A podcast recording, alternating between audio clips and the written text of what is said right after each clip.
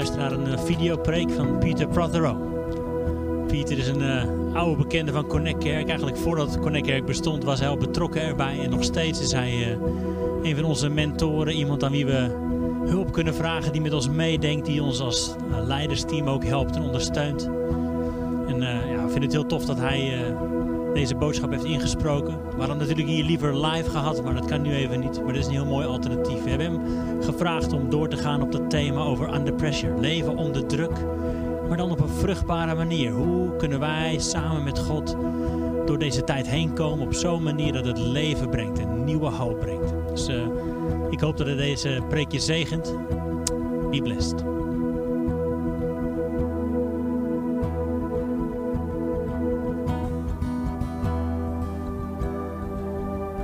Hi, everybody. I want to bring a greeting from England, from Equippers Church here in London, to everybody there in Holland at Connect Church. Special greeting to Oscar and Heidi, their family, and to the leadership team of the church there. We're all in lockdown, so there are limitations on how and when we can meet. But uh, thank God for technology that allows me to come into your context right now. I'm just so grateful that we live in this time and age. If we were in the time of Paul, I'd probably be having to write you a letter. But uh, I don't think I could be as articulate or as profound as him in writing. I'm glad that you get to see me visually and I can be there through technology. You know, Paul wrote to the Thessalonian church and he said, Though we were taken from you in presence, but not in heart. And I love that thought that even though we can be absent, away from each other, in different countries, in different places, and for you there, some of you are isolated in different homes in different parts of the city. We never have to be separated in heart because we've all been baptized by Jesus Christ into one body. We've all been made to drink of one spirit. And because of that, we can have our hearts knit together and joined together and connected together. So you're really living out the name of your church right now. You're staying connected and you're having to be much more intentional about how you make that connection. And so, my prayer is that this message is going to help you in your whole process together. I understand that you've been doing a series of living under pressure. And so I want to, in a sense, uh, carry on with that theme. I'm not sure if this is the last message, but if it is, I hope you take to heart some of the things I want to share and how you can navigate living under pressure if there's one thing that all of us are aware when we look at the news and when we read the things that are going on in every country in the world, everybody is starting to feel the pressure. Everybody is starting to experience life as they've never known it before. And interesting things happen when pressure is applied. You begin to see the true nature of somebody's character uh, things get revealed under pressure that when things are going really, really well, you wouldn't normally see. When Paul was writing his final letter to one of his closest friends and associates, Timothy, he made this statement in 2 Timothy chapter 4, and he wrote these words, chapter 3, sorry. 2 Timothy chapter 3, and he says this, but understand this that in the last days there will be times of difficulty, times of difficulty. One translation says, times of great stress. Times of great stress. So Paul understood that as we approach the return of Jesus, as history moves on, and as cultures develop and civilizations develop, there are going to be more and more times of difficulty, more and more times of great stress. Here's what he gives as a picture of society. He says people are going to move in certain directions. People will be lovers of self, lovers of money, proud, arrogant, abusive, disobedient to their parents, ungrateful, unholy, heartless, unappeasable, slanderous, without self control, brutal, not loving good, treacherous, reckless, swollen with conceit, lovers of pleasure rather than lovers of God. I just want you to listen to that summary because what Paul is saying is that every single one of us is going to love something. And ultimately, what you love, you prioritize. What you love, you spend time, energy, and money on. And Paul says here society is going to move in the direction where people are lovers of self, lovers of money, lovers of pleasure, rather than lovers of God or lovers of good. And so Paul sees two directions here. Society in general is going to move further and further away from God, where what's good for self, what's good for number one, what's good in terms of getting wealth, what's good in terms of what pleases me, what gives me pleasure, a hedonistic lifestyle, as we call it. That's one direction. Another direction is people who, like Timothy and like the church and like the people of God who've been called out of darkness into his marvelous light, we're meant to move towards loving that which is good and that which is God. He says this there's going to be an appearance of godliness, but it's going to deny its power. So, one of the things that we need to be aware of is that just because something presents itself as being godly, that's not the final test. Paul says avoid these types of people. In other words, there's an outward appearance of show, but there's no inward power to transform them. And he says pressure, difficulty is going to reveal what kind of lover you are. Whether you're a lover of God or a lover of self, a lover of money, a lover of pleasure. All these things are idols. And all these are expressions of idolatry because if something takes the place of God, then it's an idol. That's why the first commandment in uh, Exodus chapter 20 is that God is meant to have the first place. You shall have no other gods besides me. That's why Jesus said the greatest commandment is to love the Lord your God with all your heart, with all your soul, with all your mind, with all your strength. If we're becoming lovers of God, then we'll be able to handle pressure, and pressure will reveal that God is king in our life. Now I'm going to turn to 2 Corinthians chapter 4 because that's where Paul really unpacks how this worked out in his life. And I'm going to give you some practical detail and practical reasons why we should live as lovers of God. Paul begins in chapter 4 and verse 7 of 2 Corinthians by saying this But we have this treasure in jars of clay to show that the surpassing power belongs to God and not to us. Now, think about that for a moment. You've got two things going on here. You've got the jar of clay, that's the human vessel, that's you and I in our humanity. But then over here, you've got something within the jar of clay that Paul calls the treasure. In Colossians 1:27 he says that's Christ in you, the hope of glory. In another place, he says, You've all been baptized by one Spirit into one body. And so the treasure is about the presence of Christ, it's about the anointing of the Holy Spirit, it's about God dwelling in us. Jesus Christ, the hope of glory. God has sent forth the Spirit of His Son into your hearts, crying, Abba, Father, in Galatians chapter 3 and Romans chapter 8. That's the treasure that is inside every single one of us. But there's this jar of clay that is our humanity that houses the presence of God. You see, right now, we're not yet glorified. Right now, sanctification is not yet complete. One day Jesus will return, we will meet him, and the Bible says in 1 Corinthians 15, we're all going to be changed, transformed. It says in the twinkle of an eye, it's going to be an amazing things that takes place. Paul says this corruption is going to put incorruption. This mortality is going to put be swallowed up by life. It's going to put on immortality. And so the jar of clay right now is not your ultimate destiny, but the treasure is what uh, Ephesians 1:13 calls the guarantee, the down payment, the presence of the Holy Spirit that your physical body is going to be redeemed one day. It's going to be changed, it's going to be transformed.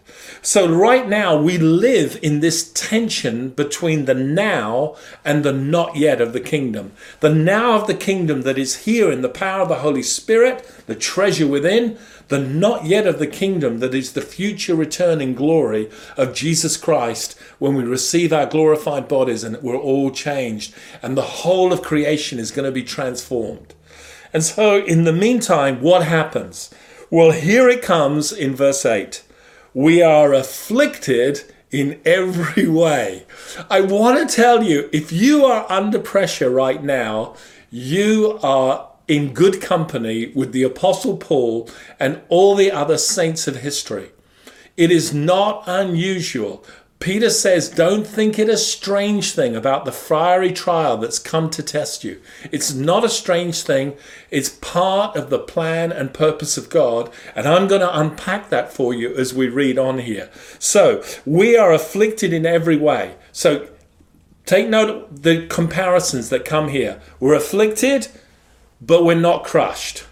So we come under pressure, but the pressure is not designed to break you. It's not designed to crush you. It's not designed to grind you into the earth. No, no, no, no, no. There's a different purpose, and I'm going to come to that. So, pressure, yes. Affliction, yes. Crushing, no. Then he says, We're perplexed, but we're not driven to despair. Have you ever been in a situation where you just really don't know what's going on?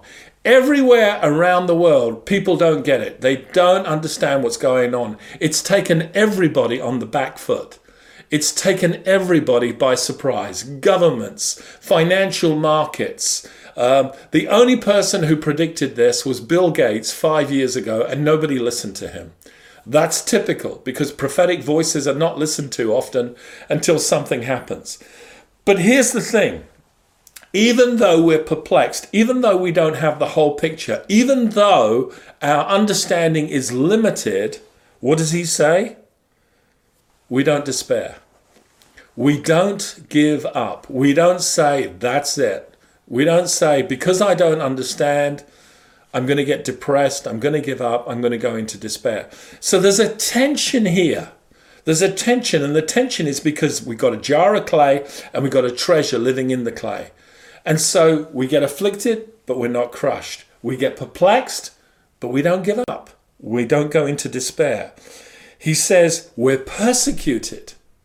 Now, in the West, we don't get lots of persecution. We do get some. We do get some mocking. We get some ridicule. We get that.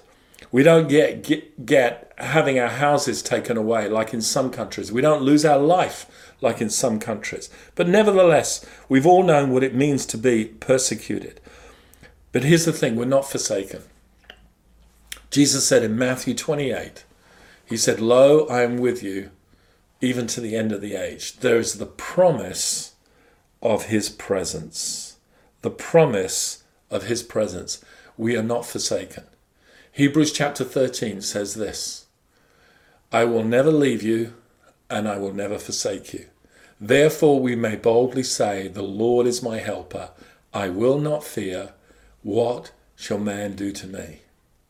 When the Bible records in Hebrews 13, I will never leave you and I will never forsake you, there could have been another way they translated that to get the force of the Greek, but it would have sounded very clumsy. So they kept it very short and very sweet. But if we were fully to translate the negative, the double negative and triple negative of the Greek, it would be translated better like this I will never, never leave you. I will never, never, never forsake you. There's a double negative followed by a triple negative. I will never, never leave you. I will never, never, never forsake you. What's the consequence of knowing we're never forsaken? Boldness. Therefore, we may boldly say, The Lord is my helper. The Lord is my strength. The Lord is Yahweh Nissi. He's my banner. He's the one who fights for me. He is present with me. Because of that, because we're not forsaken, we can endure persecution. We can tolerate being mocked. We can tolerate being misunderstood. We can tolerate being vilified. Why? Because Jesus walks with us through the valley of the shadow of death. We have his personal presence, his personal promise. And then it says here, we're struck down, but we're not destroyed. I, I, I love the way Paul says it struck down, but not destroyed. J.B. Phillips, when he was translating the New Testament during the Second World War to help his congregation, he translated this particular part of the text like this We get knocked down, but we don't get knocked out. I love there was a song a few years ago I get knocked down, but I get up again. You're never going to keep me down. I get knocked down, but I get up again. You're never going to keep me down. And uh, this is the force of what Paul is saying here. Yes, we get struck down in life. Yes, pressure comes that takes us off guard. We lose our balance. Down we go. But Proverbs talks about how though a man falls seven times, yet he shall rise again. The steps of a good man are ordered by the Lord, and he delights in his way. And though he falls, he shall not utterly be cast down, because the Lord upholds him with his hand, as the psalmist wrote. And so you've got this tension going on all the time when we're under pressure. You've got the tension of being afflicted, but we're not crushed. You've got the tension of being perplexed, but we're not driven to despair. You've got the tension of being persecuted, but we know God is with us. We're not forsaken.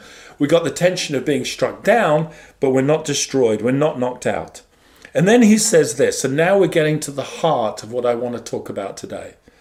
It says, always carrying in the body the death of Jesus, so that the life of Jesus may also be manifested in our bodies. For we who live, are always being given over to death for Jesus' sake, so that the life of Jesus also may be manifested in our mortal flesh. So then death works in us, but life in you. Now, think about that for a moment. Paul is writing to a group of believers and he's saying, you know what? What we go through in life because we understand the purpose of God, because we've reached a place of maturity, because we've said yes to His will and not our will, we've embraced it, it means that we're always delivered to death. It means that death works in us, but life in you. Now, let's unpack this a little bit. Paul here is convinced that God wants to manifest Jesus in our bodies, in our mortal flesh. He uses this expression twice. Once in verse 10, always carrying the body, the death of Jesus, so that the life of Jesus may be manifested in our bodies. And then he says it a second time in verse 11. For we who live are always being given over to death for Jesus' sake. Why? So that the life of Jesus may be also manifested in our mortal flesh. Now think about this. When you look at a jar of clay, it does not look valuable. It might be cracked, it might be old. Clay was not a valuable thing in the in the New uh, Testament times. Now, if it was made of gold and silver, that would be different. That's what you found in kings' palaces. That what you, what you found in wealthy Roman households. But in ordinary homes, jars of clay or wood. But here's the thing: this jar of clay houses a treasure, something of immeasurable value the presence of God, the new life, the new man in the Spirit. Here we have the old man, here we have the new man. God wants to manifest the life of Jesus that we carry, that we bear his presence. He wants to manifest that life in us. Now, listen, while you're listening to me, there's a number of technicians. They're actually not in the room with me right now. They're, they're in a different place. But if they were to speak up right now and you were to hear them, hear them, they would be manifesting themselves. They're actually there the whole time, but you don't know they're there because they're being quiet. But if they were to say something, suddenly you would hear them and their presence would be known and felt and manifested. Well, we carry the presence of Jesus, but the world looks at you and me and all it sees is a jar clay. All it sees is our humanity. So, what God wants to do is put us in situations that don't break us, don't destroy us, don't make us despair, but they do take us to a place where we may be persecuted, afflicted, perplexed, and we're not sure what's going on. And God allows us to be in that place because in that place of death, and that's what it feels like, in that place of death, something happens. Jesus is manifested so that when we show peace in a place where everybody around us is, is anxious, what are we doing? We're manifesting Jesus. When we show compassion, when everyone around us is wanting to show judgment, what are we doing? We're manifesting Jesus, the life of Jesus in our mortal flesh. Think of it like this In the book of Daniel, three friends were asked to bow down to a huge statue of Nebuchadnezzar. And they said, We're not going to bow down. And they were told, If you don't do this, you're going to be thrown into the fiery furnace. Their response was simple Know this, O king. Our God is able to deliver us. But even if he doesn't, we're not bowing down to your statue. So they were thrown into the fiery furnace. They were literally delivered over to death. But as they were thrown into the fiery furnace, all of the guards who threw them in, the furnace was made seven times hotter because the king was so mad with these three Hebrew young men. And as the furnace got hot when they were throwing them in, all the guards who threw them in died. That's how hot it was. There was no hope for these young men. And then the king looked into the furnace and he says, Hang on a minute, didn't we throw three young men in there? How is it that I can see four? Suddenly, Jesus was manifest as the fourth man in the fiery furnace with three Hebrew boys. When they came out of that furnace, all of their bonds, their ropes were burnt off, but they didn't smell of smoke. In other words, you couldn't even tell that they had been in that smoky, furnacing environment. Why? Because they had been with Jesus, and the sweet fragrance of Jesus is what came off of them.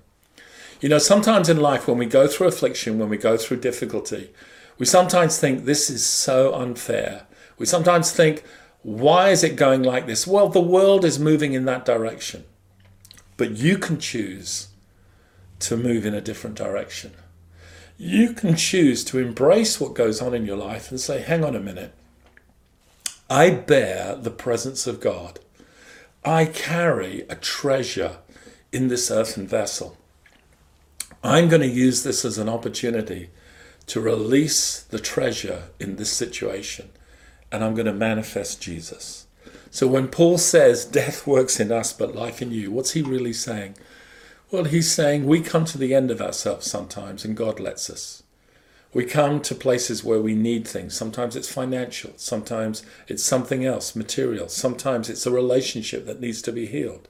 Sometimes it's something at work that needs to break through. Sometimes it's an innovation whatever it is, sometimes we come to these roadblocks and and if you're just somebody who's in the world who can't relate to God, who has not his spirit living within you, then you come to those situations, you have very little resource to deal with it. So you become anxious, you become angry, you react, you blame somebody, you shout.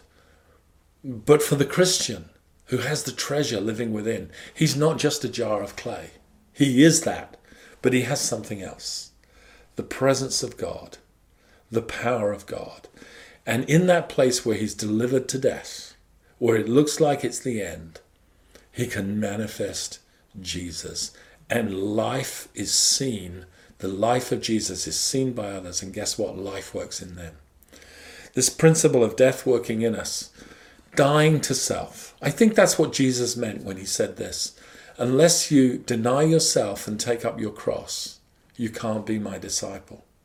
He's really saying you've got to come to the place where you're not trusting in yourself all the time, but you're trusting in God. And the cross is the place that crucifies the flesh with its affections and lusts. It crucifies the old man, it crucifies the old way of living. But then we come in resurrection life and we have the treasure within us. And it's will we honor the presence of God in our lives? Will we honor the treasure? So Paul goes on to say this in verse 15, 13. Since we have the same spirit of faith according to what has been written, he's quoting the psalm here I believed and so I spoke. We also believe and so we also speak. Do you know what comes out of your mouth is an expression of what you believe? Whatever fills your heart, out of the abundance of the heart, the mouth speaks. And Paul said, This is what's true. He says, Here's what we know, here's what we believe.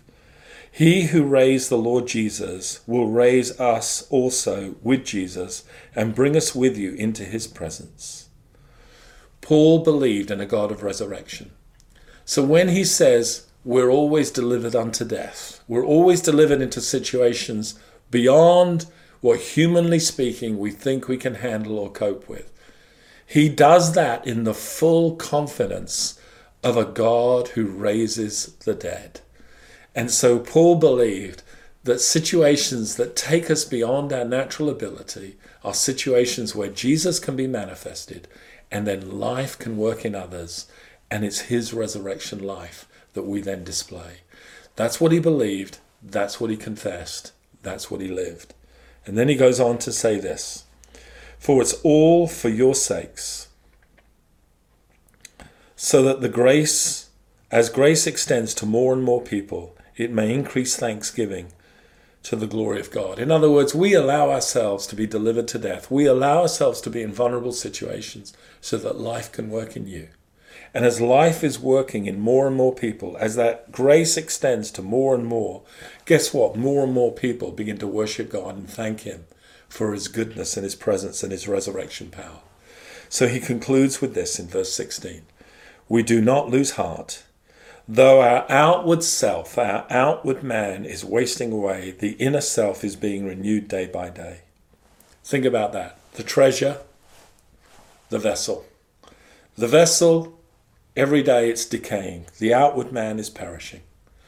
The inward man, where the treasure abides, it's being renewed day by day.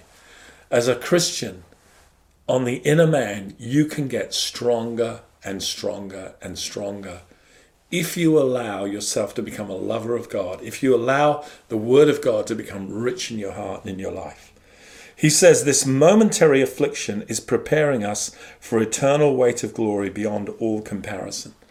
In other words, even what we're going through right now, delivered unto death, affliction, perplexity, being knocked down, all these things, he says, you know what? In the light of eternity, this is momentary and it's not to be compared he says, as we look not on the things that are seen, but to the things that are unseen. For the things that are seen are transient, but the things that are unseen are eternal. The vessel, it's transient. It will be changed. The treasure, that's eternal. That's going to take us into the everlasting kingdom of our Lord Jesus Christ. So, my encouragement to you is don't worry too much about the outward man, about the pressures you feel. Those pressures are designed to reveal the treasure that you carry, and that treasure is real. And people only see that treasure when you're in circumstances where everyone else is reacting one way, but you choose to react another way because your confidence and your faith is in a God who can deliver you. And as far as Shadrach, Meshach, and Abednego were concerned, they knew the power of God. They knew that he could do it, but they didn't care either way because they knew that if they died, they'd go to be with God, they'd go to be in his presence. They were confident that he was watching over their lives. Either way, they reasoned, we win. And so it is for you and I today. So, my prayer for you as Connect Church is keep connecting. Keep connecting with God Keep connecting with His Word. Keep connecting with the conviction of the Holy Spirit. Keep taking steps of faith. Keep being the people of God who manifest the life of Jesus so that as grace spreads to more and more people, it will resound in thanksgiving and glory to God. And you will be growing as a church and you will be impacting your community. I'm so grateful you've given this, me this opportunity to speak to you. I send you my love. I send you my blessing. I can't wait till one day I can be with you as a church and in your presence. God bless you. Take care. Let me pray for you before you go. Father, thank you so much that there is a testimony in Ede of a company of people who love you, who are not afraid to be delivered to death so that the life of Jesus might be manifested in their mortal bodies. Help their eyes to be fixed on the eternal things, on the things that are, are beyond what we can see with the natural eye, but no less real. Let faith grow strong. Let the inner man be built up and renewed day by day. Make them strong in spirit, Father so that even as their outward man is perishing and getting older and getting weaker, they're not getting weaker in their spirit. They're becoming stronger in their faith and they're having a continued impact in their community. I speak my peace, my blessing, and shalom over this community of saints. In Jesus' name, amen. Stay fr- safe, friends. Look after each other. Serve your community. Do great things for God, and He will do great things for you. God bless you.